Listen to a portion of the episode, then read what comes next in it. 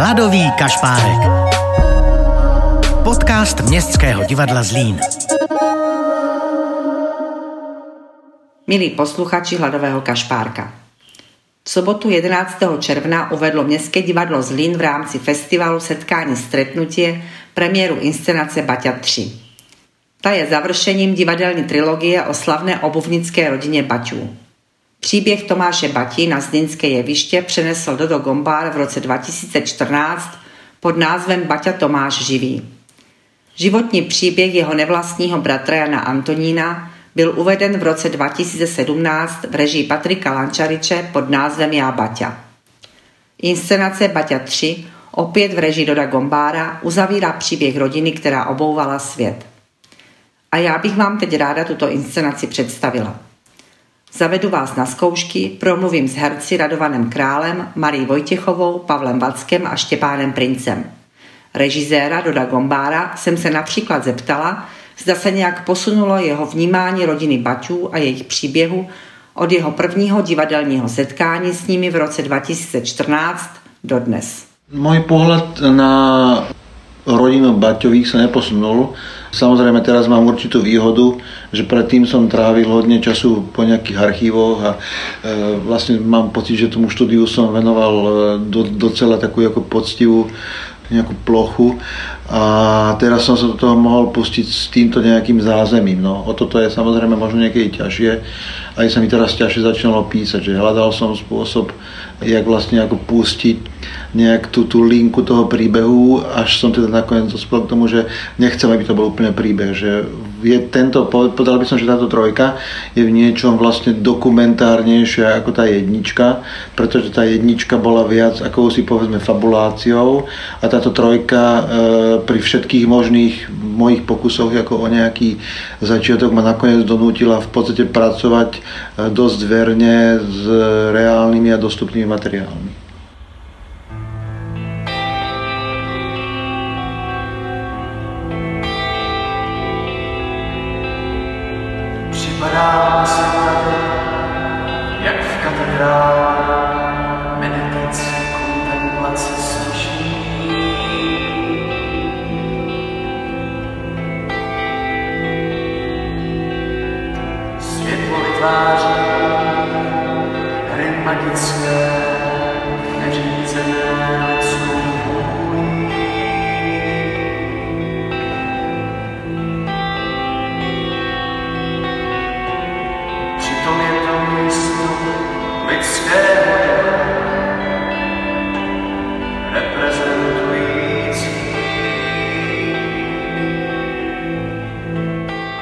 Čo bolo prvotným tým odrazovým mostíkom alebo prvotným nápadom, nejakou inšpiráciou?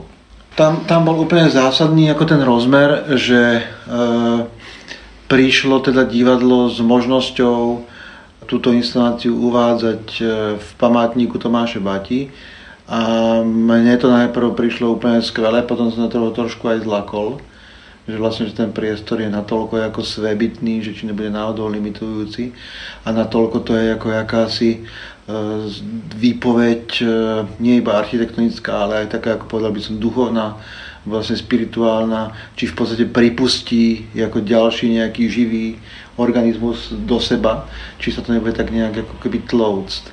Potom som sa v podstate skrátka ako ukludnil tým, že ten spúšťač je už len v tom, že ten Tomík tam stojí. Že vlastne ja som len videl ten obraz, jak ten eh, herec, jak Radovan, skrátka stojí pod tým Junkersom alebo stojí na tých ikonických schodoch eh, a vlastne iba vidíme tento v ňem, iba vidíme tento bez toho, aby sme ešte ako čokoľvek počuli. A potom som našiel nejakú ako cestu práve cez tú konfrontáciu s vlastným životným príbehom po spustení rakvy do zeme, o čom ako existuje skutočný ako záznam, kedy vlastne ten Tomík slúbil tomu svojmu otcovi, e, že ten odkaz e, ponesie ďalej a, a nejakým spôsobom nesklame alebo nespreneverí to, čo vlastne Tomáš Baťa, zakladateľ, vložil do tej tzv. morálnej záveti. Takže toto bol nejaký ako impuls toho začiatku zároveň mi to začalo nejak ako navodzovať nejaké myšlienky, že pôvodne ešte tá idea bola totiž to taká, že to mal byť jeden dlhý monológ. Že to mal byť povedzme jeden monológ na hodinu, alebo možno ako ten čas som vtedy ešte neriešil.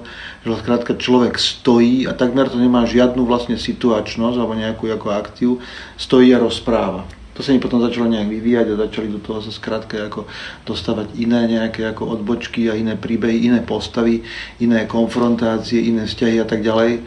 Takže ako asi, asi to. Pouze rok trval, než od prvních nákresů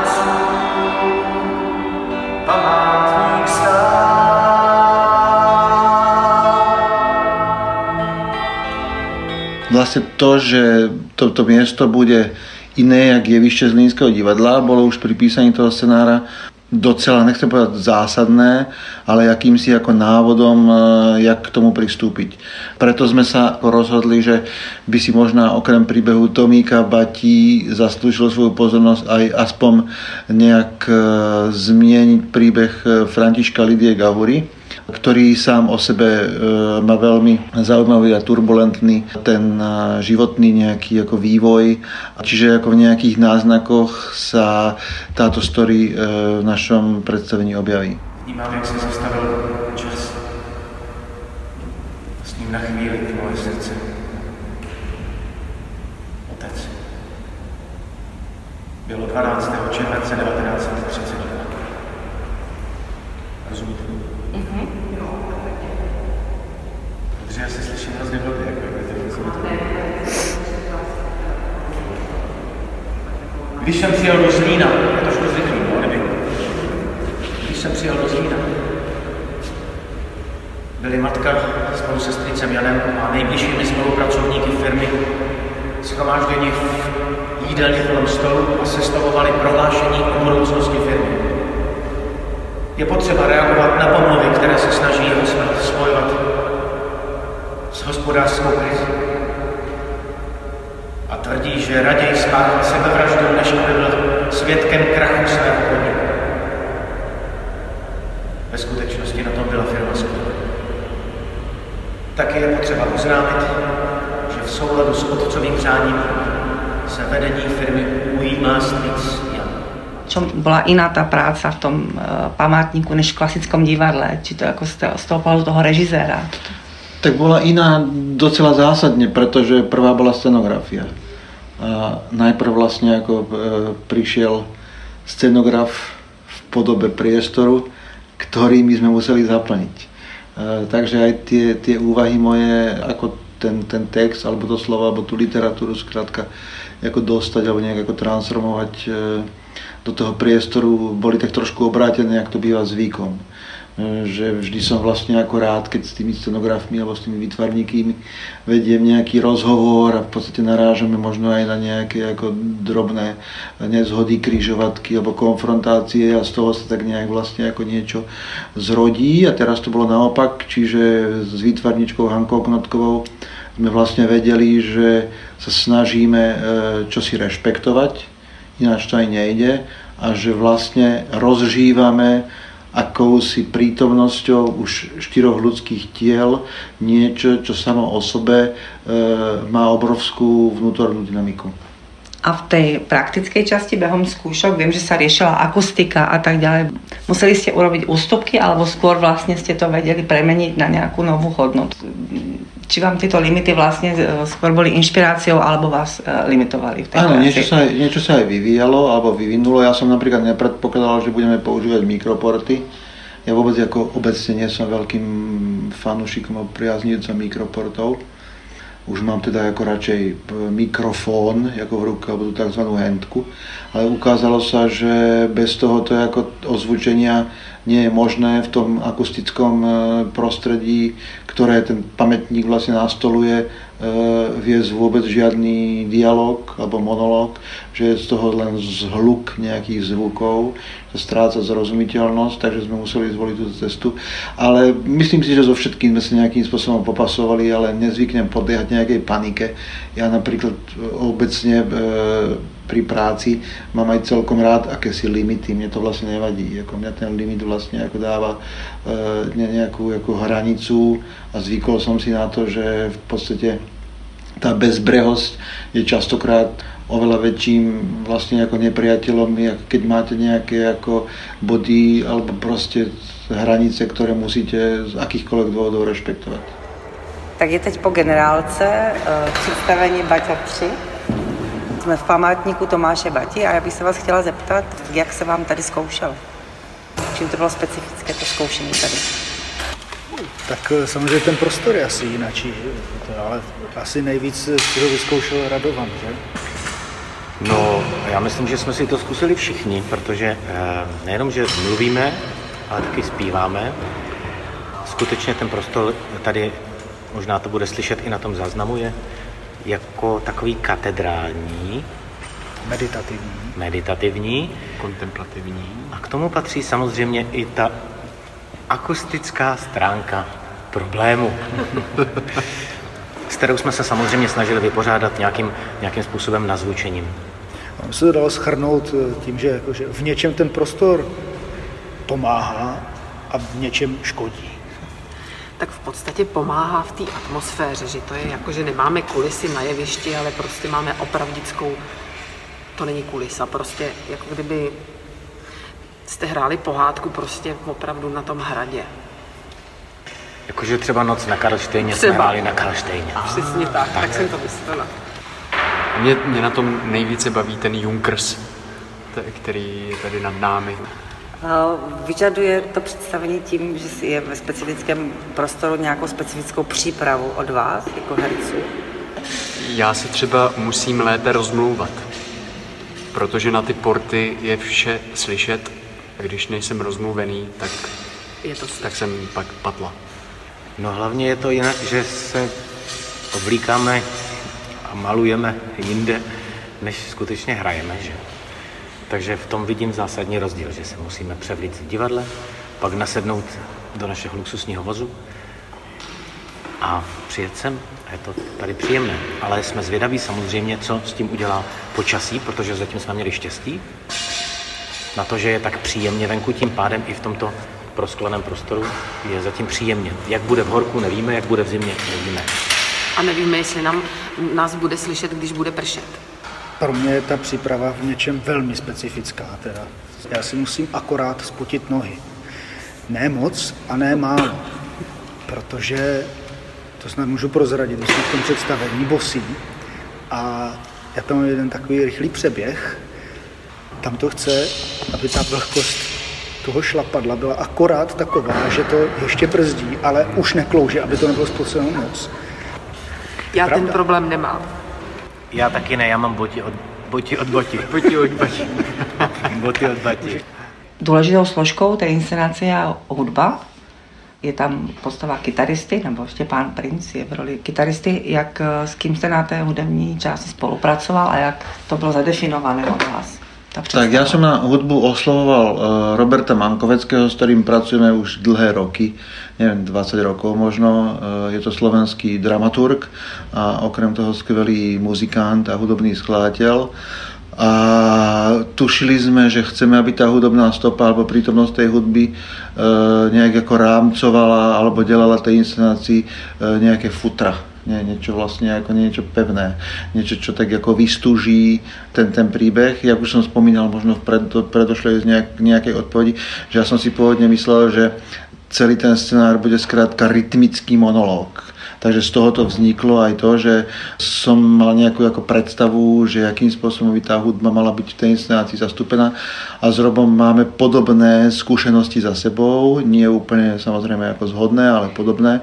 Sme skrátka ako rozžívali akúsi históriu a mňa na Robovi vlastne baví akási ako pohotovosť a empatia a nejaká schopnosť proste ako rešpektovať alebo ako sa nejak tak vpraviť do tej ide alebo do tej myšlienky a zároveň si zachovať velmi silnou autentičnost eh, alebo tu stopu toho autorstva.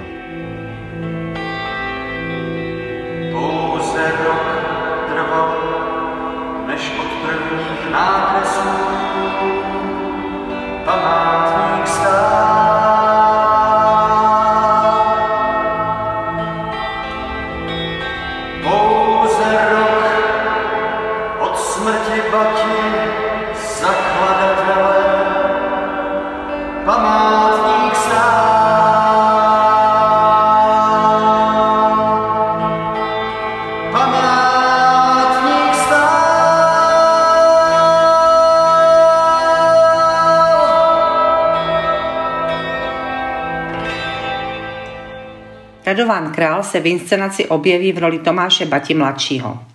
A já se ho zeptala, jaké to je hrát reálnou historickou postavu, kterou navíc spoustu lidí v hledišti mohlo potkat, dokonce ji osobně znát.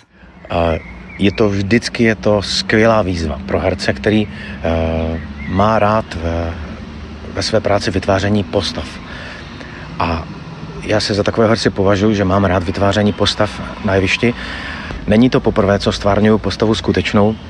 Třeba Chaplin eh, byla krásná práce eh, taky na postavě, kterou lidi stejně jako Tomáše Baťu, eh, mladšího, znají a vlastně vůbec neznají. Takže jsem moc rád, že jsem se přičinil o to, nebo snažím se, abychom tu postavu toho Tomáše Bati juniora trošku poodkryli a poodhalili. Když si vlastně na té roli pracoval, studoval si z nějaké obrazové, zvukové materiály, snažil se ho jako realisticky nějak připodobit. Hned od začátku vlastně byla moje otázka na, na Doda Gombára jako režiséra, jestli na to půjdeme tímto způsobem, že budeme se snažit imitovat postavu Tomáše Bati mladšího, kterého, eh, o kterém je poměrně dost už samozřejmě záznamu, i z jeho návštěvy ve Zlíně, i, i z dokumentu České televize.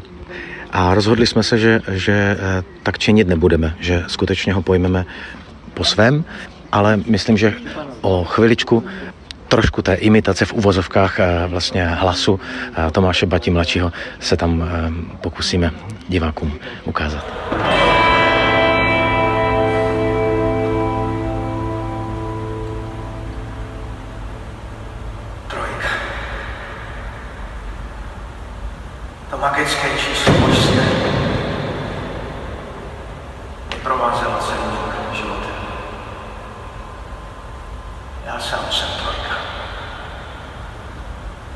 Třetí nositel velkého jména.